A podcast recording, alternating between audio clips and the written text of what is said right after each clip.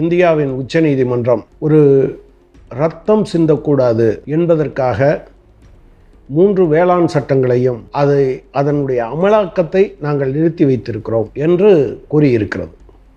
கடந்த மே மாதம் எட்டாம் தேதி அன்று ரயில்வே டிராக்கில் தொழிலாளிகள் ஒரு பதினாறு பேர் கொல்லப்பட்டாங்க.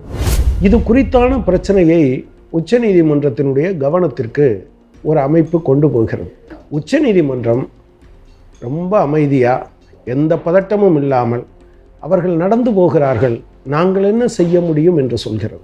குடியுரிமை திருத்த சட்டம் சம்பந்தமான போராட்டங்கள் நடக்குது. சில நீதிமன்றத்தில் இருக்க உச்சநீதிமன்றத்தில் இருக்கக்கூடிய வழக்கறிஞர்கள் இதன் மீது கோர்ட்டுக்கு போகிறாங்க இந்த போராட்டம் தீவிரமடைந்தால் நீங்கள் இன்னைக்கு இந்தியாவில் இருக்கிற சூழ்நிலையில் சில பேர் உயிரிழக்கக்கூடும். எனவே இதை நிறுத்தி வச்சு நீங்கள் வந்து உத்தரவிடுங்கள் என்று நீதிமன்றத்திடம் கெஞ்சுகிறார்கள். உச்சநீதிமன்றம் தலையிடலையே.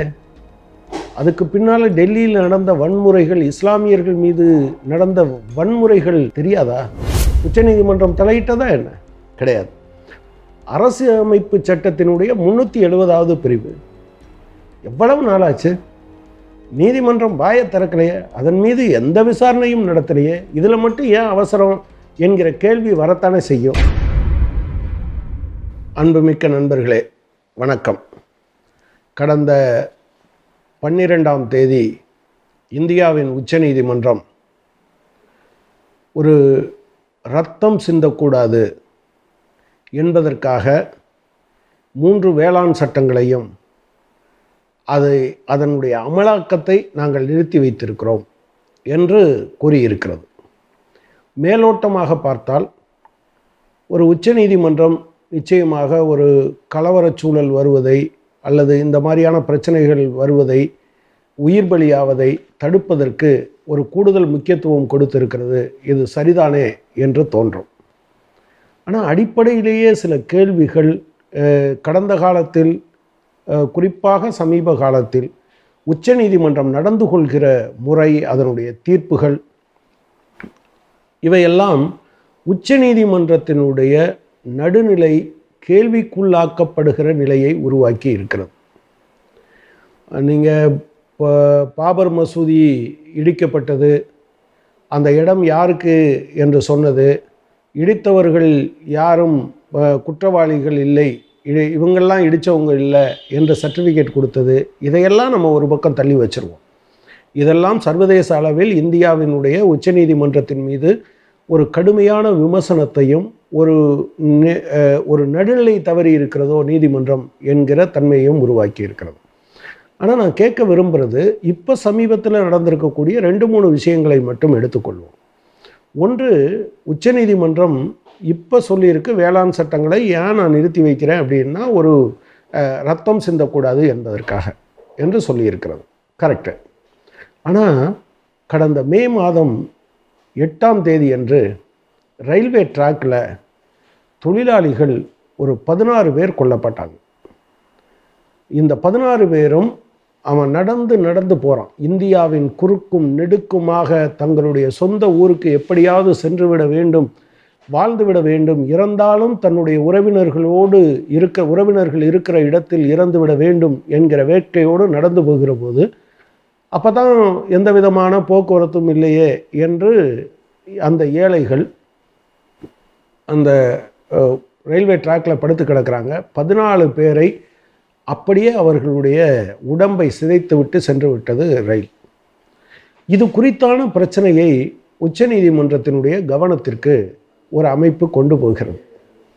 அந்த அதனுடைய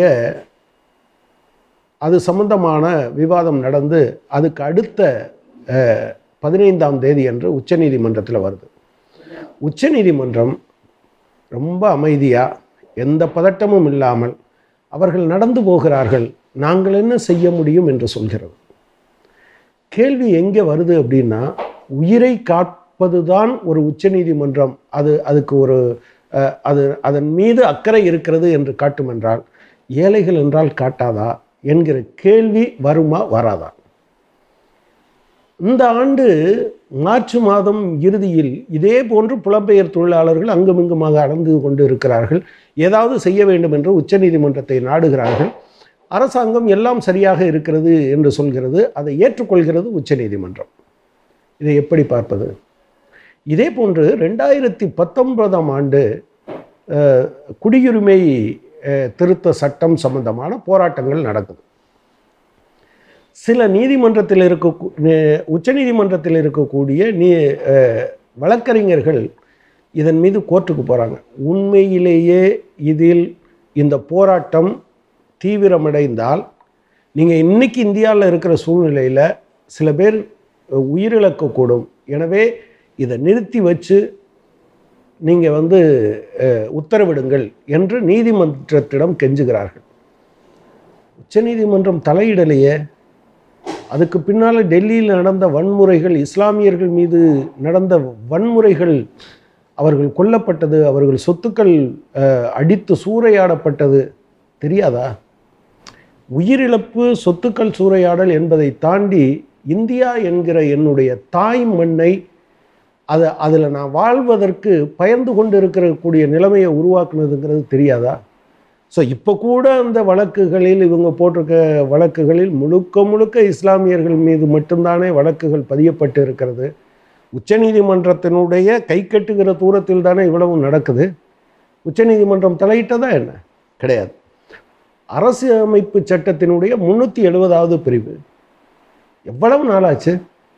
நீதிமன்றம் வாயை திறக்கலையே அதன் மீது எந்த விசாரணையும் நடத்தலையே இதில் மட்டும் ஏன் அவசரம் என்கிற கேள்வி வரத்தானே செய்யும். இதே போல் வேறு சில விஷயங்களை சொல்ல முடியும். உச்ச நீதிமன்ற நீதிபதிகள் அதனுடைய காம்போசிஷன் என்பது இந்தியாவில் இருக்கக்கூடிய ஜாதி குறித்த ஒரு பார்வை இல்லாமல் இருக்கிறது என்று பலரும் பேசிக்கொண்டிருக்கிறார்கள் ரெண்டாயிரத்தி பதினெட்டில் எஸ்சி எஸ்டி அட்ராசிட்டிஸ் ஆக்டை நீர்த்து போக செய்யும் வ வகையில் நீதிமன்றம் நடந்து கொண்டதா இல்லையா? அது என்ன கேட்டுச்சு? பல பொய் பல பேர் பொய்யா பழி வாங்குறதுக்காக கேஸ் போட்டுறாங்கன்னு சொல்லிச்சு. ஆனால் சில பேர் என்ன கேட்டாங்க? இதில் மட்டும் கன்விக்ஷன் ரேட்டு கம்மியாக இருக்கே ஏன்னு நீங்கள் சொல்ல வேண்டாமான்னு கேட்டாங்க. அதில் இருக்கக்கூடிய நீங்கள் பிணை மறுக்கக்கூடிய பகுதிகளை எல்லாம் நீக்குவது என்று உச்சநீதிமன்றம் முடிவுக்கு வந்தது. எவ்வளவு பெரிய போராட்டம்? பல உயிரிழப்புகளுக்கு பின்புதானே நீதிமன்றம் சரி என்று இறங்கி வந்தது? இதை எப்படி பார்க்குறது? நீங்கள் தலித்துகளோ அல்லது வந்து உழைப்பாளி மக்களோ சிரமப்பட்டால் அவங்க ரத்தம் சிந்தினா அதை பற்றி கவலைப்பட மாட்டேன் அப்படிங்கிறது தானே அதில் இருக்கக்கூடிய விஷயம். இதன் மீது நீதிமன்றத்தின் மீது நம்பிக்கை எங்கேருந்து வரும்? இப்போ நீங்கள் எடுத்துக்கோங்க மருத்துவ படிப்பில் மத்திய அரசாங்கம் ஒரு பதினஞ்சு சதவீதத்தை எடுத்துக்கிறது. அந்த பதினஞ்சு சதவீதத்தில் ஓபிசி ரிசர்வேஷனை மட்டும் அமல்படுத்த மறுக்குது. ரெண்டாயிரத்தி பதினெட்டாம் ஆண்டு வந்த எக்கனாமிக்கலி வீக்கர் செக்ஷனுக்கு கூட அதில் ரிசர்வேஷன் கொடுக்குறாங்க. ஆனால் ஆரம்ப கா நீங்கள் தொண்ணூற்றி ரெண்டில் இருந்து இருக்கக்கூடிய ஓபிசி ரிசர்வேஷனை மத்திய அரசாங்கம் மறுக்குது. மறுத்தா நீதிமன்றம் தலையிடணும்ல? இன்னைக்கு வர தலையிடலையே. அதே போல் நீங்கள் தமிழ்நாட்டில் இன்றைக்கும் தமிழ்நாட்டில் ஒரு நல்ல மருத்துவ கட்டமைப்பு இருக்குது கிராமப்புறத்தில் வேலை பார்க்குறத உத்தரவாதப்படுத்துறதுக்காக அதில் படிச்சுட்டு வந்தால் கிராமப்புறத்தில் இங்கே எம்பிபிஎஸ் முடித்தவங்க கிராமப்புறத்தில் வேலை செஞ்சால் போஸ்ட் கிராஜுவேட் வரும்போது ஐம்பது சதவீதம் இடஒதுக்கீடு என்பதை தமிழ்நாடு வச்சுருந்தது. அப்படி இப்படின்னு சொல்லி இந்த வருஷமும் அதை மறுத்துருச்சு நீதிமன்றம். அப்போ நீதிமன்றம் உண்மையிலேயே எல்லாருக்குமான நியாயத்தை வழங்குகிறதா என்கிற கேள்வியை அது எழுப்புதா இல்லையா? இதே போல் வேறு சில விஷயங்கள். நிறைய பேர் இப்போது நிறைய இன்டலெக்சுவல்ஸ் வந்து ஆனந்த் டெல்டும் டே அதே போல் நிறைய ஸ்டே ஸ்டேன் சாமி உள்ளிட்டவர்கள் சுதா பரத்வாஜ் உள்ளிட்டவர்கள் வரவர ராவ் உள்ளிட்டவர்கள் இப்போதும் சிறைச்சாலையில் வாடிக்கொண்டிருக்கிறார்கள். குடிப்பதற்கு கை ஆடுது ஸ்டேன் சாமிக்கு. எனவே வந்து அந்த குவளையில் அந்த ஒரு ஸ்டாப் போட்டு உரியறதுக்கான ஏற்பாடோடு ஒரு கோலை விடுங்கன்னு சொன்னால் அதுக்காக கோர்ட்டுக்கு போக வேண்டிய நிலைமை இருக்குது ஆனால் கோர்ட்டு இதிலெல்லாம் தலையிடலை. ஆனால் அர்ணாப் கோஸ்வாமிக்கு அது ஒரு மோசடி வழக்கில் உடனடியாக அது இது, ஜாமீன் கொடுக்குது. இதை எப்படி புரிஞ்சுக்கிறது? ஆனால் அதே சமயத்தில் சித்திக்கப்பன்னு ஒருத்தர் நீங்கள் உத்தரப்பிரதேசத்தில் ஒரு பெண்ணை பாலியல் வன்கொடுமை செய்து உறவினர்களுக்கு தெரியாமல் அவளை கொன்று நைட்டோட நைட்டாக எரி எரிக்கிறாங்க. இது சம்பந்தமான விஷயத்துக்கு செய்தி சேகரிக்க போன கேரளாவில் இருந்து போன சித்தி கப்பன் என்பவரை நீங்கள் ஜெயிலில் பிடிச்சி போட்டிருக்கீங்க. அந்த அரசாங்கம் பிடிச்சி போட்டிருக்கு. அந்த கேஸையே நீங்கள் வந்து உங்கள் முன்னால் மென்ஷன் பண்ண விட மாட்டேன்றீங்களே? இதை எப்படி பார்க்க முடியும்? இந்த பின்னணியில் தான் பல பேருக்கும் என்ன கேள்வி வருது அப்படின்னு சொன்னால் இந்த வேளாண் சட்டத்தை நீங்கள் நிறுத்தி வச்சுருக்கீங்க.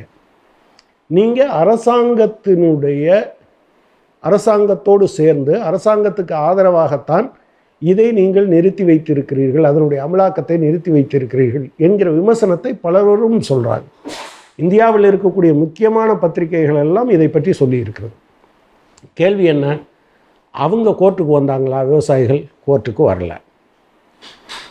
அவங்க பேச்சுவார்த்தை நடத்துகிறாங்க இன்னும் சொல்லப்போனால் இதற்கு முந்தைய பேச்சுவார்த்தையில் விவசாயத்துறை அமைச்சர் நரேந்திர சிங் தோமர் என்ன சொல்கிறாருன்னா நீங்கள் சுப்ரீம் கோர்ட்டுக்கு போங்கன்னு சொல்கிறாங்க இவங்க நாங்கள் போக மாட்டோம்னு சொல்கிறாங்க ஏன்னா இந்த சட்டத்தை போட்டது நீ சட்டத்தை நீ வாபஸ் வாங்கு அப்படின்னு இங்கே பேசுகிறாங்க இப்படி ஒரு நிலைமை இருக்கும்போது உச்சநீதிமன்றம் இதை நான் அமல் அமலாக்கத்தை நான் வந்து அதை ஸ்டே பண்ணுறேன் நிறுத்தி வைக்கிறேன் என்று நீங்கள் சொல்கிறீங்க சாதாரணமாக நீதிமன்றங்கள் என்ன சொல்லும்? தீர்ப்பு அதாவது நீதி வழங்கப்பட்டால் மட்டும் போதாது. நீதி வழங்கி இருக்கிறோம் என்கிற தோற்றமும் அவசியம்னு சொல்லுவாங்க. நான் என்ன கேட்குறேன்? நீங்கள் ஒரு நாலு பேர் கொண்ட குழு போடுறீங்க. இப்போ ஒருத்தர் அதுலேருந்து வெளியே போயிட்டாருன்னு வச்சுக்கோங்க. நான் இந்த குழுவில் இருக்க முடியாது. அந்த நாலு பேரும் இந்த வேளாண் சட்டங்களை ஆதரிக்கிறவர்கள் கார்ப்பரேட்டுக்கு ஆதரவானவர்கள் என்று பக்கம் பக்கமாக வந்திருக்க ஒருத்தர் கூடவா மாற்றி யோசிக்க முடியல? நீங்கள் அதுக்கு முன்னால் தலைமை உச்சநீதிமன்ற தலைமை நீதிபதி சொல்லும்போது சாய்நாத் போன்ற பெயரையெல்லாம் உச்சரித்ததாக பத்திரிகையில் செய்தி வந்திருக்கு. ஏன் சாய்நாத் பேர் உங்களுக்கு ஞாபகம் வராமல் போச்சு? ஏன் எம். எஸ். சாமிநாதன் பேர் உங்களுக்கு நினைவில் வராமல் போச்சு? கார்ப்பரேட்டை ஆதரிக்கிறவர்கள் மட்டுமே உங்களுக்கு நினைவுக்கு வந்திருக்கிறார்களே. நீங்கள் ஆரம்ப தோற்றமே இது வந்து அநீதியானது என்பது தெரியலையா? ஒரு வாதத்திற்காக நீங்கள் அப்போ என்ன நினைக்கிறீங்க அப்படின்னு சொன்னால் தற்காலிகமாக இவங்களை எல்லாத்தையும் அடித்து பற்றி விட்டோம்னா முடிஞ்சு போயிடும்னு நீங்கள் நினைக்கிறீங்க. பெண்களை பற்றி நீங்கள் என்ன நினைக்கிறீங்க? இராணுவத்தில் பெண்கள் சேர்க்கப்படுறாங்க போலீஸில் பெண்கள் சேர்க்கப்படுறாங்க பைலட்டாக பெண்கள் இருக்காங்க. ஆ- நிறைய இடங்களில் ஆளுகிறவர்களாகவும் பெண்கள் வந்துட்டாங்க. பெண்களை விவசாயிகளாக நீங்கள் மதிக்க மாட்டீங்களா? முதியோரோடு தான் அவங்கள பெண்களை சேர்ப்பீங்களா? பெண்களையும் முதியோரையும் அங்கிருந்து போக சொல்லுங்கன்னு நீங்கள் சொல்கிறீங்க பெண்கள் எல்லா ஆண்களுக்கு இணையாக வருகிறார்கள் என்கிற போது பெண்களை மட்டும் நீங்கள் குறி வச்சு அப்படி செய்கிறதுக்கான காரணம் என்ன? இன்னொரு விஷயமும் இருக்குது சரி இந்த குழு ஏதோ ஒரு ரிப்போர்ட் கொடுக்குது. அந்த குழு ஆமாம் இந்த வேளாண் சட்டங்கள் எதிரானவை என்று கொடுத்தால் அரசாங்கத்துக்கிட்ட உங்களுக்கு ஆர்டர் போட முடியுமா? நீங்கள் உங்ககிட்ட வர்ற சட்டம் நீங்கள் ஏற்கனவே சொல்லியிருக்கீங்க சென்ட்ரல் விஸ்டா சம்மந்தமான விஷயத்தில். உச்சநீதிமன்றம் என்ன சொல்லியிருக்கு? ஒரு சட்டம் நல்லது செய்யுமா தீயது செய்யுமா என்று பார்ப்பது எங்கள் வேலை கிடையாது. நல்ல சட்டமா தீய சட்டமானு பார்க்குறது கெட்ட சட்டமானு பார்க்குறது எங்கள் வேலை கிடையாது. சட்டம் அரசமைப்பு சட்டப்படி உருவாக்கப்பட்டிருக்கிறதா இல்லையா என்பதுதான் எங்கள் வேலைன்னு நீங்கள் சொல்லிட்டீங்க. ஏன்னா உங்கள் கண்ணு முன்னால் இது அநியாயம் நடக்கும் என்று தெரிந்தால் கூட இதில் நாங்கள் தலையிட மாட்டோம். அரசாங்கத்துக்கு வேணும்னா நீங்கள் இதில் தலையிட மாட்டோம்னு தப்பிச்சுவீங்க இன்னொரு விஷயத்தில் அரசுக்கு நீங்கள் உதவி செய்யணும்னு நினச்சிங்கன்னா நீங்களே வந்து இந்த சட்டத்தை நிறுத்தி வைங்க குழு போடுறோம் அப்படின்னு சொல்கிறீங்க இந்த நாலு பேரும் சேர்ந்து இந்த ரெண்டு மாதம் நீங்கள் டைம் கொடுக்குறீங்க. இந்த ரெண்டு மாத டயத்தில் இவங்கெல்லாம் இங்கே இருக்க முடியாது போகணும்னு சொல்கிறீங்க திட்டமிட்டே தானே நீங்கள் நாலு எட்டு வாரம் கழித்து சாரி ரெண்டு ஆ ரெண்டு மாதம் எட்டு வாரம் கழித்து திரும்பவும் இந்த கேஸை விசாரிப்பேன்னு சொல்கிறீங்க இதனுடைய பொருள் என்ன? இந்த கோர்ட்டில் இருக்குது எனவே இப்போ நாங்கள் பேச மாட்டோம். இனிமேல் இது வந்து ஜ சப்ஜுடிஸ் எனவே நாங்கள் பேச மாட்டோம்னு சொல்கிறதுக்கான ஏற்பாடு. எந்த விதமான நியாயமும் மற்ற முறையில் அரசாங்கத்தோடு இங்கே இருக்கக்கூடிய உச்சநீதிமன்றம் ஒரு கூட்டு சேர்ந்து இதை வந்து நீங்கள் வந்து இந்த போராட்டத்தை ஒரு அது பேச்சுவார்த்தை நடத்தி தீர்ப்பதற்கு பதிலாக ஒரு வேறொரு முறையில் புறக்கடை வழியாக அதை வந்து நிறுத்தி வைக்கிறதுக்கு அல்லது கலைக்கிறதுக்கான ஏற்பாடு என்று மக்கள் நினைக்கிறதுல எந்த விதமான தப்பும் இருக்கும்னு உச்சநீதிமன்றம் நினைக்கிறதா? இதைத்தான் சில வருடங்களுக்கு முன்பு நான்கு உச்சநீதிமன்ற நீதிபதிகள் வெளியே இருந்து வந்து சொன்னாங்க. ரோஸ்டரை வெளியில இருந்து முடிவு பண்ணுறாங்க யார் நீதிபதி எந்த கேஸை விசாரிக்கணுங்கிறது வெளியே இருந்து சொல்லப்படுது என்று சொன்னாங்க. அதை பற்றி நீங்கள் இதுவரை பதில் சொல்ல அதில் சொன்னவங்களில் சில பேர் ரிட்டையர் ஆகியும் போயிட்டாங்க. உங்களிடம் கேட்க விரும்புவது இந்தியாவினுடைய அரசமைப்பு சட்டப்படி நீங்கள் வந்து வர்க்க பேதமற்று ஏழை பணக்காரன் பேதமற்று எல்லாத்துக்கும் நீதி வழங்குவீங்கிறது கூட இல்லை. அரசமைப்பு சட்டம் என்ன சொல்லி இருக்கிறோ அதன் அடிப்படையிலேயாவது நீதிமன்றங்கள் தங்களை நிலைநிறுத்திக் கொள்வது அவசியம். இந்தியாவினுடைய உயர்ந்தபட்ச நீதி வழங்கு பீடமாக இருக்கக்கூடிய உச்ச நீதிமன்றத்தின் மீதே மக்களுக்கு நம்பிக்கை போய்விடும் என்றால் நிச்சயமாக இங்கே சட்டத்தின் ஆட்சி இருக்காது. நீதிமன்றம் இதை கவனத்தில் எடுத்துக்கொள்ள வேண்டும். நன்றி.